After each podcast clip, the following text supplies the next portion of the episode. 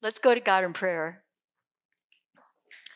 God, we thank you for the day, for the day that's the small piece of the day that's behind us and the full day that lies ahead. We thank you that we can take a deep breath and feel your spirit fill us and release and let all of that that which distracts us go as we breathe deeply you are the breath of life. You gave us life with your breath. And so we are humbly grateful for that. Lord, we know that you have revealed yourself to us in Scripture and through the person of Jesus. And so we pray, God, that we might have eyes to see and ears to hear when your voice calls clearly through to us. Help us to be open and curious about perhaps the nuances and the deeper places that we go in Scripture. And I pray that we might be blessed this morning, O oh God, in knowing that around the table sits our friends, some well known and some others maybe just getting to know. But around our table also there are many stories. Some stories are hard right now, and others are joyful. And we pray that we can be a companion, a companion of sisters that share both. So we thank you for your word and we pray that we might have an open heart and hear your voice. We pray these things in your name. Amen. Are you trying to seduce me, Mrs. Robinson? Does that sound familiar to anyone? That is a famous line from the, if you can believe it, 1967 movie, The Graduate, with Dustin Hoffman, Academy Award winning graduate. and in that line, it conjures up, you know, in that time, it was a, it was kind of the era of free love and everything was, you know, wide open. And, uh, um, we had all of these, uh, you know, taboos were being lifted or at least shoved against but it conjures up sorts, uh, all sorts of images that make the issue of adultery playful and commonplace and entirely sexual. But in the Old Testament and in the New Testament, none of the above is true. In our scriptures and the way that God has revealed society and our place in that to us, adultery was neither playful nor commonplace and not entirely sexual. So let's uh, be about the business of finding out why those things, three things are true. In Old Testament scripture, it's used quite often metaphorically, and that's how it's not always just a, something that's sexual. In the prophetic tradition, the you know, in the tradition of the prophets, it's oftentimes used to describe Israel's idolatrous transgressions of the covenant with God, meaning they they took their attention from God and put it someplace else. That was considered metaphorically adul- uh, adultery. And um, so this commandment goes way beyond just marital and sexual purity, although the commandment, as, as we're going to look at it today, consists primarily of that particular um, subject. But also, it's very important to remember the context of the time frame that we're talking about, because the time frame we're talking about is a time when marriage was a business proposition. It was not a proposition of Romeo and Juliet or you know eh, eh, the way we know it today it was a business proposition so there was a lot more tied into that than it simply was you know you i don't want you looking at my woman. You know there was more to that. It was like i don't want you looking at my horse or and i don't want you looking at my property. You know and if you're going to look you're going to you need to pay. So anyway there was a lot more tied into that but it it also was aimed at protecting the lineage and the inheritance rights of fathers and sons. That's part of that business proposition. So if you had this adulterous behavior going on, who's to say whose child that is? They didn't have paternity tests at that time. And as you know, progeny and the, the line continuing on with your blood was extremely important. It was central to the people populating and carrying on the covenant of, of, of God. And the covenant was, you shall multiply as much as the grains of the sand on the beach and the stars in the sky, and you will be a people that will carry my word forward. So we have this society within a society being created. And in that society, in the society, we are being we god is revealing god's self to us and our standards are being set for how we will operate together with each other. That's what the ten commandments are really all about. So, um, so another in another way, this commandment is designed to be very protective of a family unit because it was the family units that are going to make it through the desert to the promised land at some level and begin to be that society that then can impact all of the rest of the world. But for the purpose of this commandment in this place, it's narrowly defined it concerns the actual sexual act of having intercourse outside of your marriage.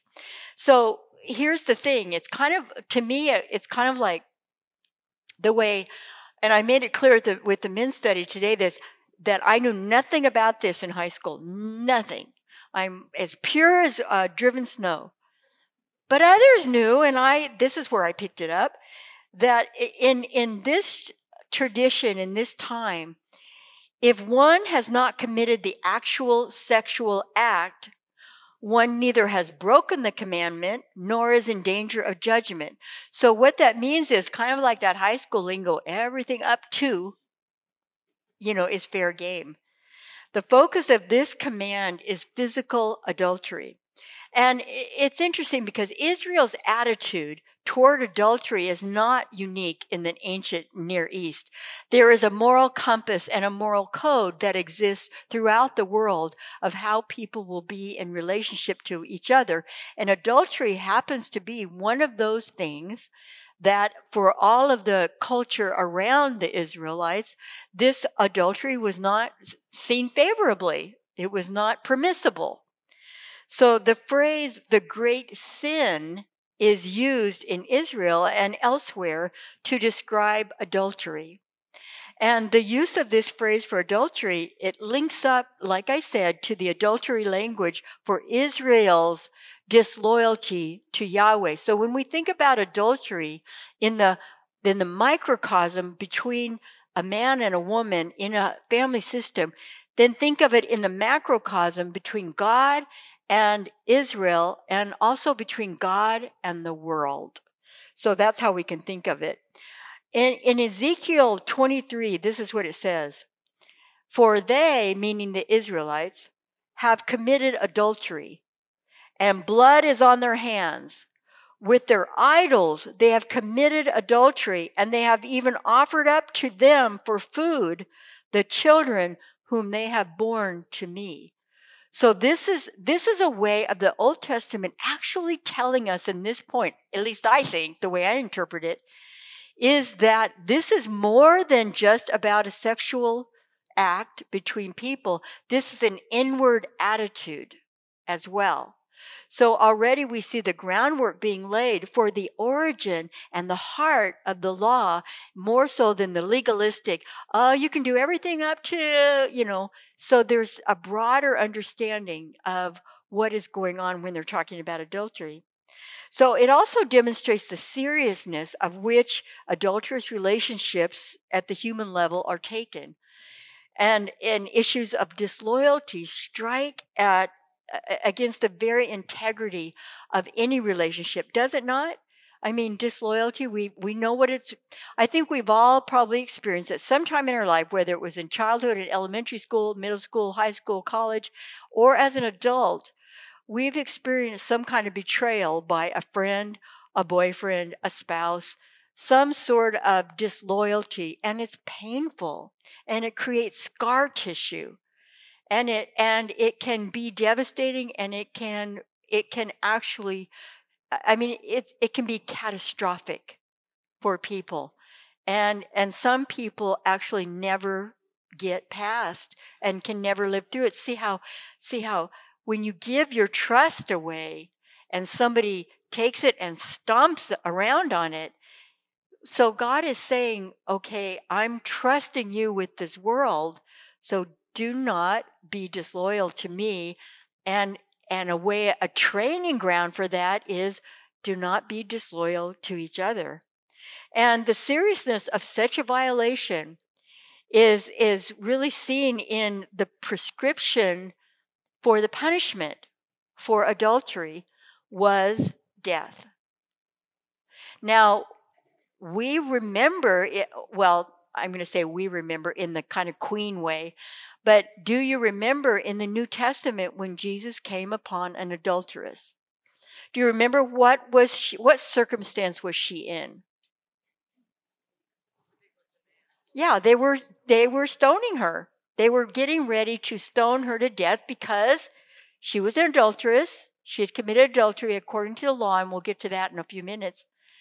And therefore, she was uh, the convicted to die.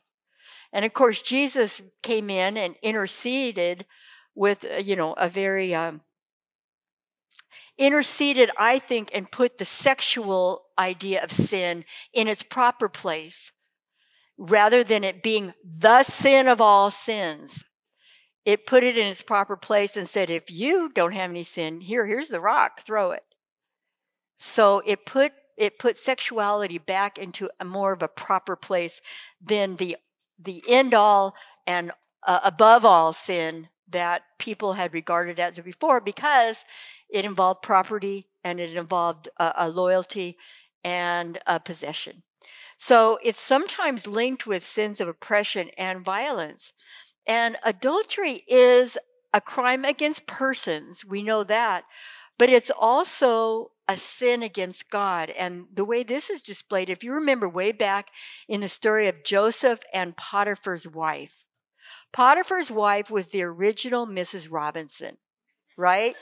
She saw Joseph and she's like, I gotta have Joseph. And he said, no, no. And she said, I gotta have you. And she made up all these lies and, you know, the trajectory of, of Joseph's life. But what Joseph responded to her with was what tells us that this is more, uh, th- that this is not within the realm of how God operates with people, because Joseph said, as his argument, I cannot have this relationship with you. It is a sin against God. Joseph wasn't married. It's a sin against God. So we see this as a, a broader violation. Because what happens is it violates God's creational intention. Now, that's a big way of saying creational intention. What is God's intention for creation? What is God's intention for these people of Israel? What does God want to see happen? God wants these people to multiply and to create a society that reflects God. That this, the, and God is still at that business, and we are still moving towards that with the the with Christ who established the kingdom, which is here and now, and we're living into that kingdom life, trying our best, and with the help of the Holy Spirit, we are having, you know, we are creating a society within a society, and this society reflects God reflects the will and the and the picture of who God is. So it it violates God's creational intention and it links a positive but it also links there's this I think is very important. It links a positive role for sexuality within a commitment and loyalty. So sexuality, when sexuality is expressed in the within a committed and loyal relationship, it's beautiful. That's exactly what scripture is teaching us, unlike what we have had to battle against since we landed on Plymouth Rock with those dang Puritans. The Puritans, you know, have have it's just been embedded into North American um, mind that something is bad about sex. Sex is terrible. Sex is bad. Therefore, we would be we were fine with watching a World War II movie in which thousands of people are obliterated with a single machine gun, but we don't want to have any kind of uh, uh, costume malfunction that shows a piece of skin or else we just go ballistic and we just do you see? I mean we we elevated this sin of sexuality to include sex period. And so this is addressing a healthy sexual relationship within a committed and loyal um, uh, circumstances. Okay so the verb for adultery is used with both men and women as a subject and concern uh, concerns those who are married and those who are betrothed or engaged. And being engaged meant a lot different than it means to us today, because at that point, as you know, from the story of Jesus, of Joseph and Mary, they were engaged. And I know in the in our in our 21st century, we're like, well, what's the big deal, you know? Then, but the engagement, you see, it was a business proposition. Engagement was an exchange of property. And so you're already infringing on another person's property. So it was a big deal, engagement at that time. And so uh, the same verb is used and it all, has everything to do with married or betrothed. Okay, so the same verb is used, but what do you know? There's a double standard in the law's treatment of men and women in this regard. And here's what it is women commit adultery if they are married and they have sex with any other man, whether he's married, whether he's engaged, or whether he's single.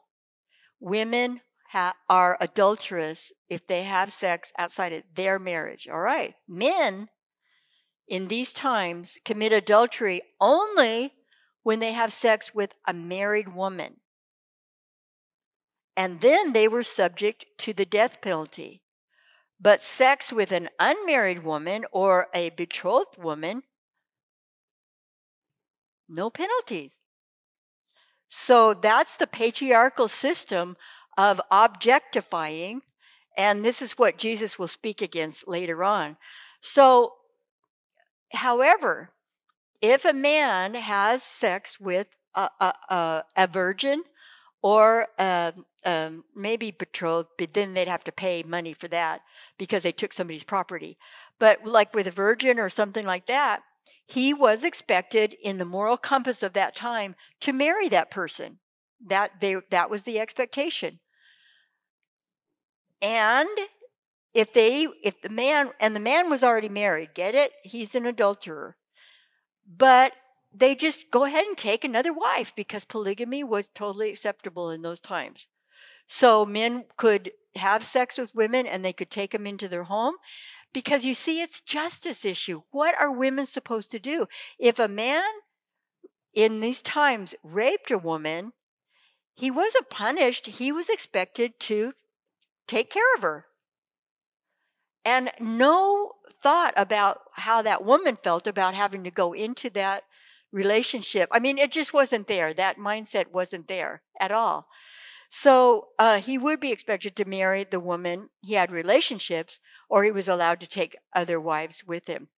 So, what this reflects, of course, is that patriarchal character of Israel society. Now, any commandment, any, any con- contemporary use of this commandment would be compelled to treat men and women in the same terms.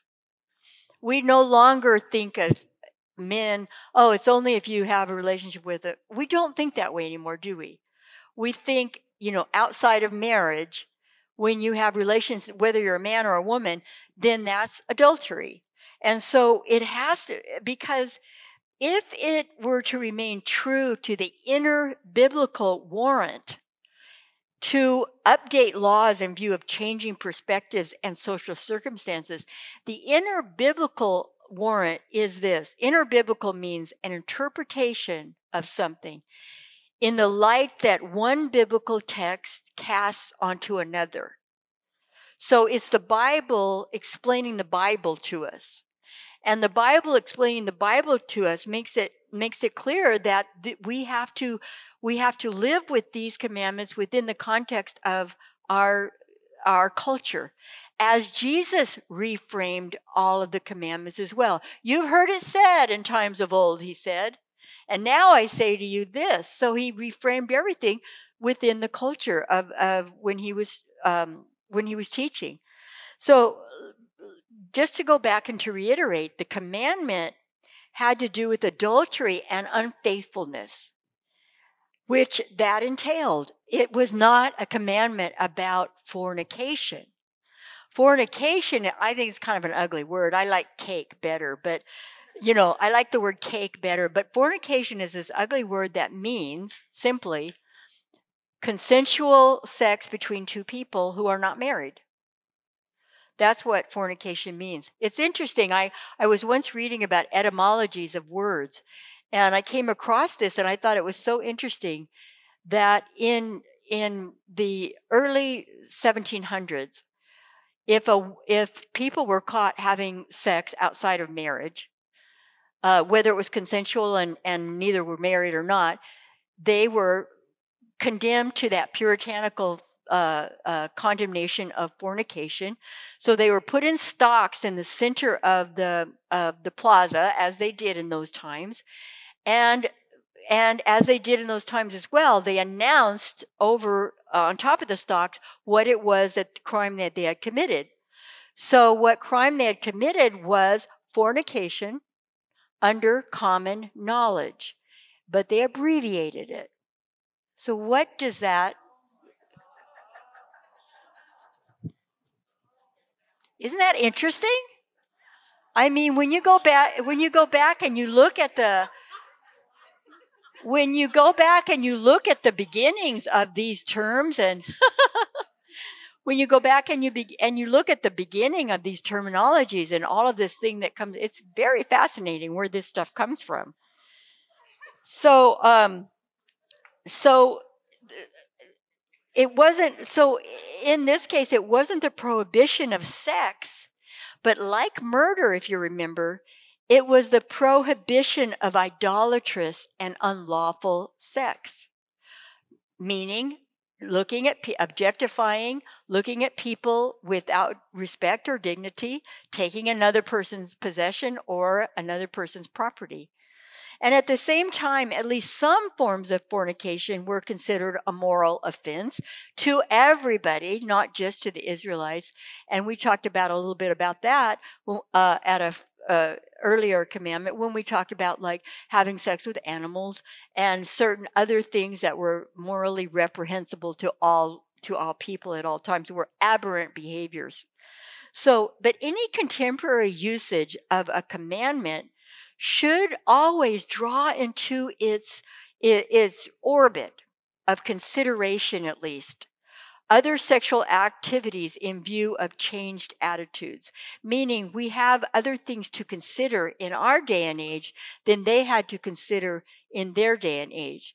But the resolution of these issues is not often a clear cut matter.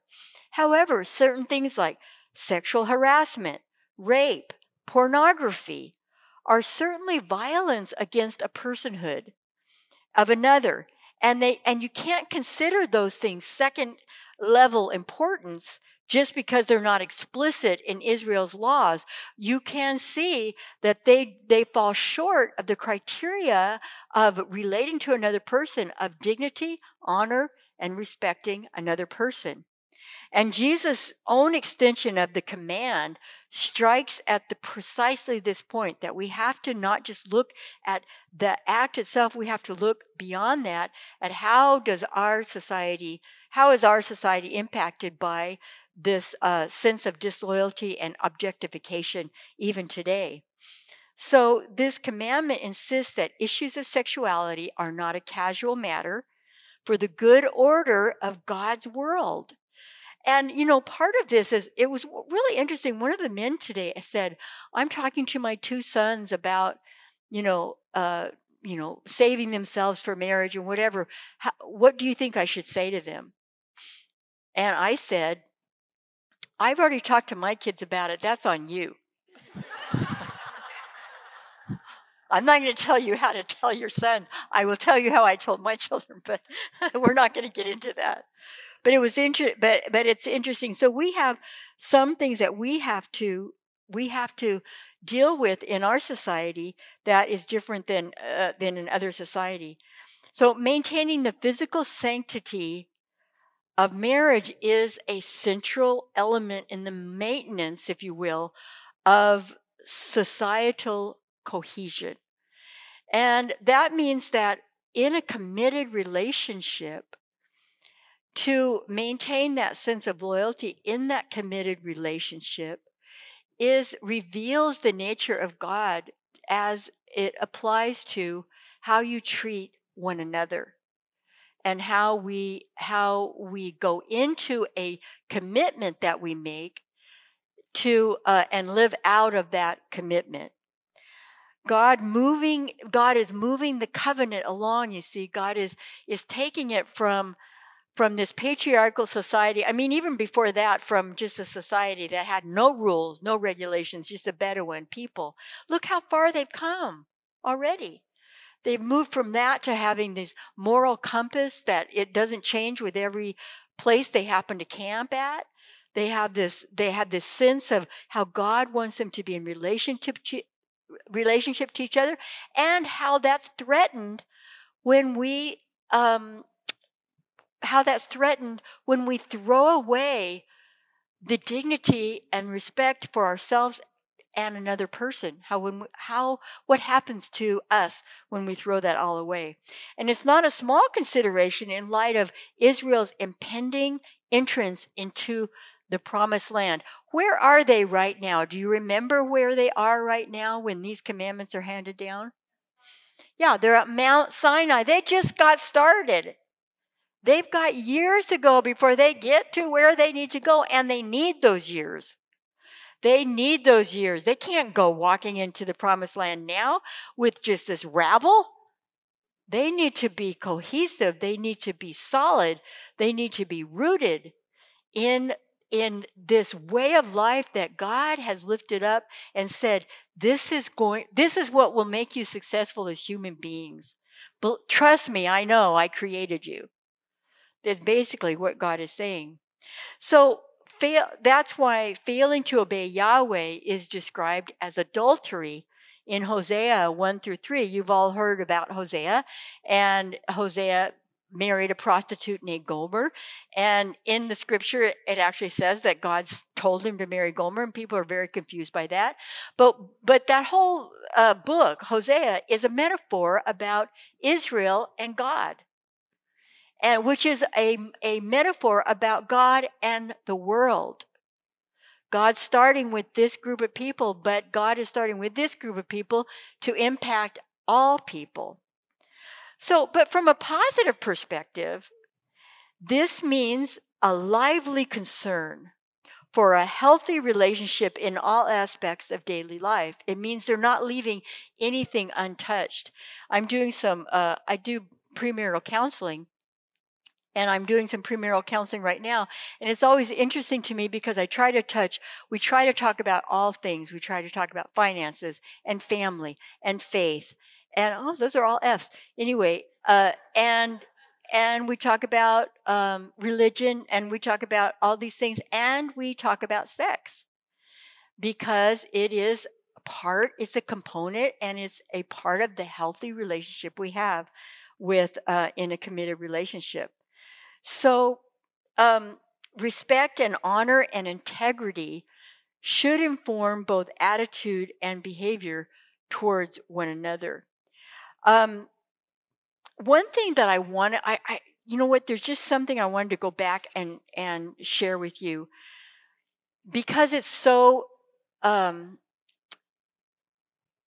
unfair, if you will, but it's so telling of how things were thought of in those times. Um, in Numbers 5, you will read, when you come to that in your reading, it gives this elaborate and disturbing ritual for determining whether determining whether a woman has committed adultery or not. And honestly, when you read it, it is sounds so much like the Salem witch trials. It really does. A woman absolutely cannot win in this situation. So it goes like this. If a woman is suspected or accused of adultery, she is to be brought to the priest. The priest will mix up this mixture of bitter herbs and all of this different stuff, and she drinks it. And when she drinks it, if she has not committed adultery, it won't harm her. But if she has committed adultery, it will cause her blood to flow and her uterus to drop, and she will no longer be able to bear children. This is how they determined an accused woman if she had been a part of an just think about that a little bit. That's that is so scary that even an accusation of adultery could lead a woman to a barren life, but not only could it lead to that, it, a woman who is bare has no chance of getting of, of being taken care of by a husband. No chance. In fact, if women were bare, because part of that whole business proposition is you're going to have children for me, sons, hopefully. And if you don't, then I'm going to have to go to my second wife and have sons, or my third wife, or my fourth wife, because sons, you know, this is how the patriarchal system ran. So Jesus comes along, and Jesus has a kind of a new take on all of this. Um, Jesus, in, in, in the way Jesus approaches it, he he pushes back on it and he pushes the walls out. That's what I'm trying to say. He pushes the walls out on this for us to understand that where is your heart? Where is your mind? How do you regard and respect this person? As you know, the central issue of all that Jesus teaches us about who God is is that God is love.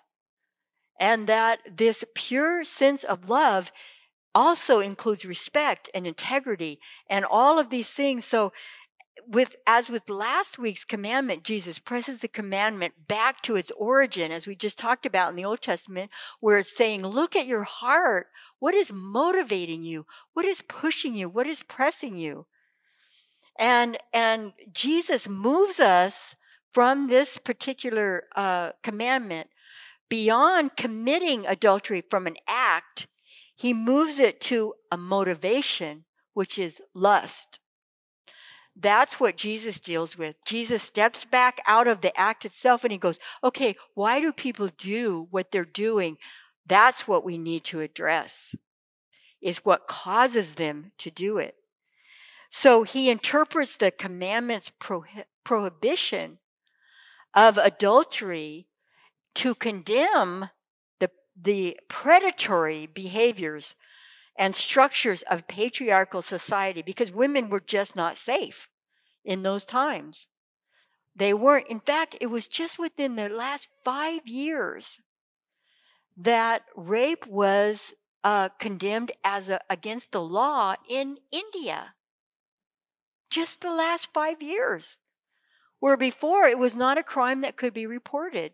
It was certainly not acceptable but you could not prosecute anyone for that. So you see how the world has been slow to catching up to this because of the, status of women in many parts, you know, in other parts of the world. So Jesus is pushing back against that and he's condemning that predatory behavior.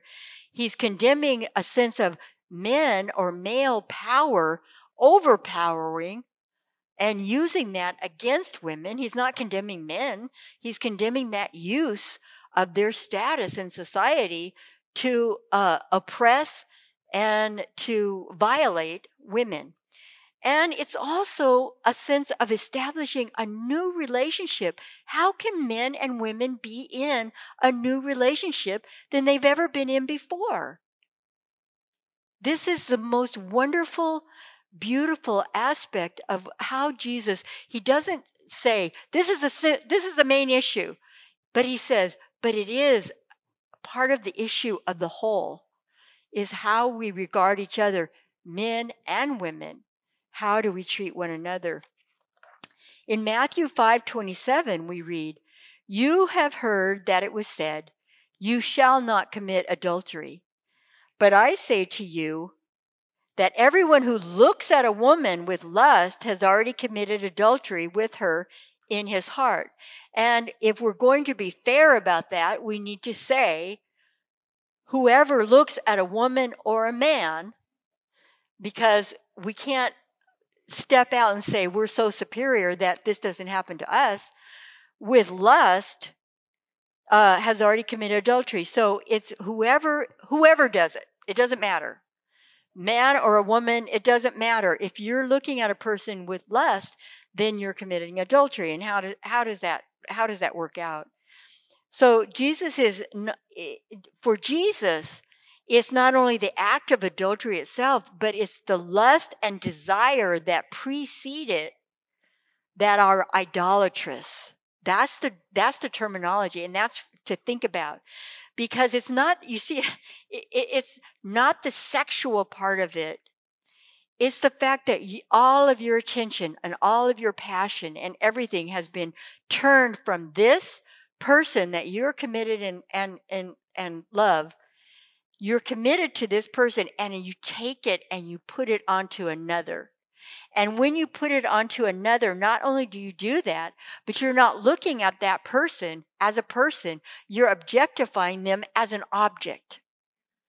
You are dehumanizing them and taking away their, um, their humanity. So it's very, it's linked very closely to murder. You're murdering that human spirit. So that turn uh, that that act that turns others into objects to be possessed and consumed ruptures our relationships with God and those around us. Now, please understand this. I'm not uh, quoting a puritanical uh, uh, litany for you that says you can't ever look at a uh, you know at another person and say, "Oh, nice looking, you know, or wow, uh, honey, you need to do some exercising, you know, or something. I, you know, that, you know, that's not what I'm talking about. What I'm talking about, because lust is much more insidious. It's much more, it, it's much more uh, heinous because lust is what David did with Bathsheba. David stood in his the story goes David stood in his palace and looked down at Bathsheba as she's bathing and said, I want that woman. I will have that woman. Regardless that that woman was married, he just sent the husband off on a suicide mission and got rid of him to possess her. So, this idea of the death penalty, kings are not exempt from it. So, why didn't David die at that point? Well, the scriptures tell us that when Nathan the priest approached David and said, What would you do if a man did this, this, and this, and this, describing everything David did? David, being clueless, said, Why, I would he would be sentenced to death. And Nathan said, It's you. So at that point, why didn't God, you know, why didn't God, why didn't they exercise the death penalty? Well, because David was a powerful king and they needed a king. But God it says in the scriptures that God then caused the baby that Bathsheba was having with David, this first child, to die in David's place. And if you know anything about the story, you know that David's life went to HE double hockey sticks. After that, just down the tubes. I mean, everything, his children and his children's children, it was a mess because of this catastrophic event in which he pretty much sold his birthright for lust of another person. So you understand when we're talking about lust, we're talking about something that causes you to uh, let go of the person that you that you are committed to and objectify another person much to their harm and much to their uh, uh, deprecation as well. So in today's society, you can see we have, you know, because we interbiblically can't need to reinterpret these things for us today in our society, we have things that we face that nobody has ever faced before. For example, if a person goes online and they begin a flirtation with somebody online, and that flirtation begins to involve, you know, a lot more, but it's never physical. And that person says to themselves, I'm not committing adultery. I'm not being unfaithful because I haven't, I'm not committing that act with this person. According to Jesus, that isn't true, right? Because what they're doing is they are alienating their, their passion, they are subverting their the the loyalty they are subverting the you know everything that they should be present with their spouse with. They are subverting all of that and they're giving it to another. So we have these are these are heavy things that we have to consider in today's society and we have to understand that we have easy easy access to opening doors that will lead us to absolute ruin. And what do we do as that society within a society to make to keep ourselves in a place of honor and a place where we can build up instead of tear down? You know the old saying garbage in garbage out and this nothing could be more true than at this particular point. So um, anyway, so lust was a concern in the Hebrew Bible.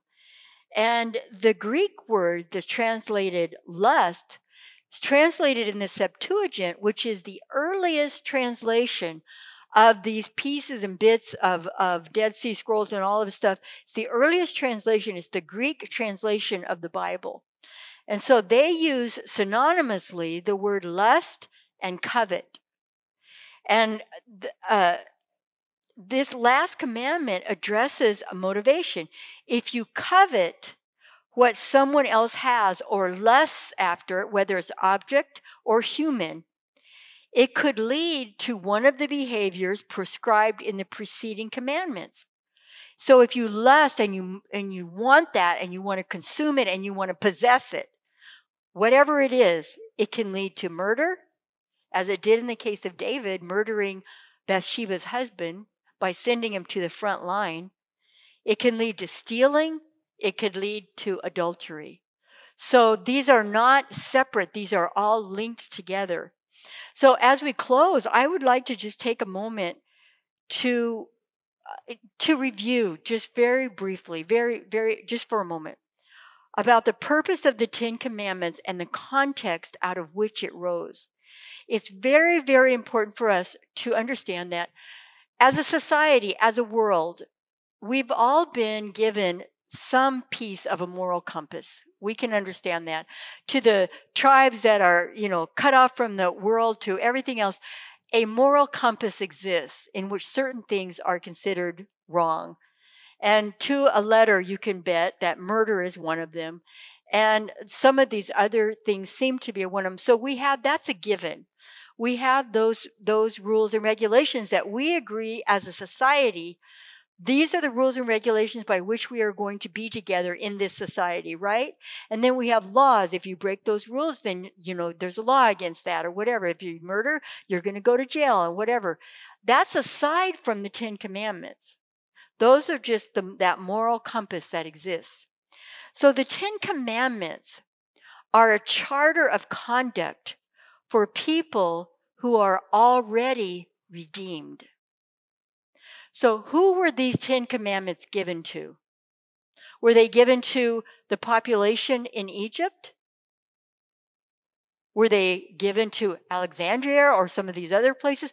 Who were these Ten Commandments given to?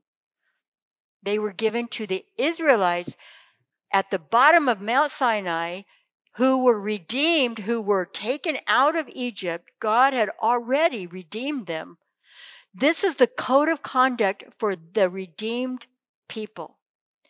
The people who already participate in God's redemptive plan by being walking and talking examples of what it means to be created in God's image. So they are, in other words, commands of God to be understood that these are commands God has given to God's people.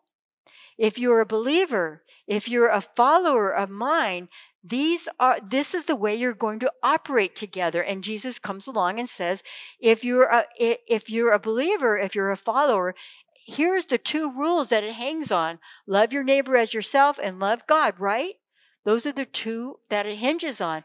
So we have this moral code that we live by as believers the problem is when we begin to say that that our moral code is something by which we judge those who do not believe. That becomes a bit of a problem. When we say, and, and I don't mean that people shouldn't, you know, not kill. We have our moral compass. We have our laws against many of these things. The, but the fact of the matter is when we try to use our code as leverage against people, for example, um, for example, when people want to post the Ten Commandments in a classroom or this room or that room or whatever, what we're basically saying is, in doing that, we're saying, so we expect you to abide by these whether you understand where they came from or not. Because it's all about behavior at that point. We have diminished what the Ten Commandments was meant to do, which was to reveal the nature of God to God's people so that God's people could then reveal God to the world. We have diminished it by saying the way to a right relationship with God is check these boxes. Your moral behavior is the key to your relationship with God. Now, that's the antithesis of what we understand to be true as Christians we what do we understand is key to having a relationship with God? Jesus Christ. Jesus Christ is how we have a relationship with God. And then all of these other things can follow. Our life we we're transformed by the Holy Spirit. Our desires begin to change. The work of salvation is being worked out. But it's not a matter of am I good? Did I do this? You guys, if we just had to mark off boxes, for one thing, we couldn't do it. We could never mark off all those boxes. They're too high. They're too, they're too, uh, uh, you know, they're not, they're not human. They're not human. And so instead of this and it just being a way of kind of revealing the values of God, we begin to make it the weapons of God against people. So I want to say all of that because I want to say that we, God holds us and we hold ourselves to a higher standard. But it is it, but it, it behooves us not to be the judge and jury of people who are outside of the faith and to say, you know, you're not abiding by God's moral standards. You, do you see what I mean? Do you understand what I'm saying? It's a hard concept to get to. Now, like I said before, that doesn't mean I think anybody who doesn't believe should can just go out and get off scot free. Of course not. We have laws to uh, circumvent that. But we cannot be in a seat of judgment according to this. We simply have to live this and integrate it into our life and be better than we have than than we can knowing it's not about behavior it's about what destroys you as a human being and what makes you the most beautifully human you can possibly be. And that's what God wants for us. So it's important to consider that, to step back and to be loving and not judgmental, to be forgiving of yourself as well as of the society around us. And to know that if you judge a person, you have stopped the relationship from being able to move forward so that you can still be in conversation and still bear witness to them of something greater. Okay? So that's adultery. anyway, you've been great, and thank you for listening. And I hope that you have great time in your groups today. Thank you.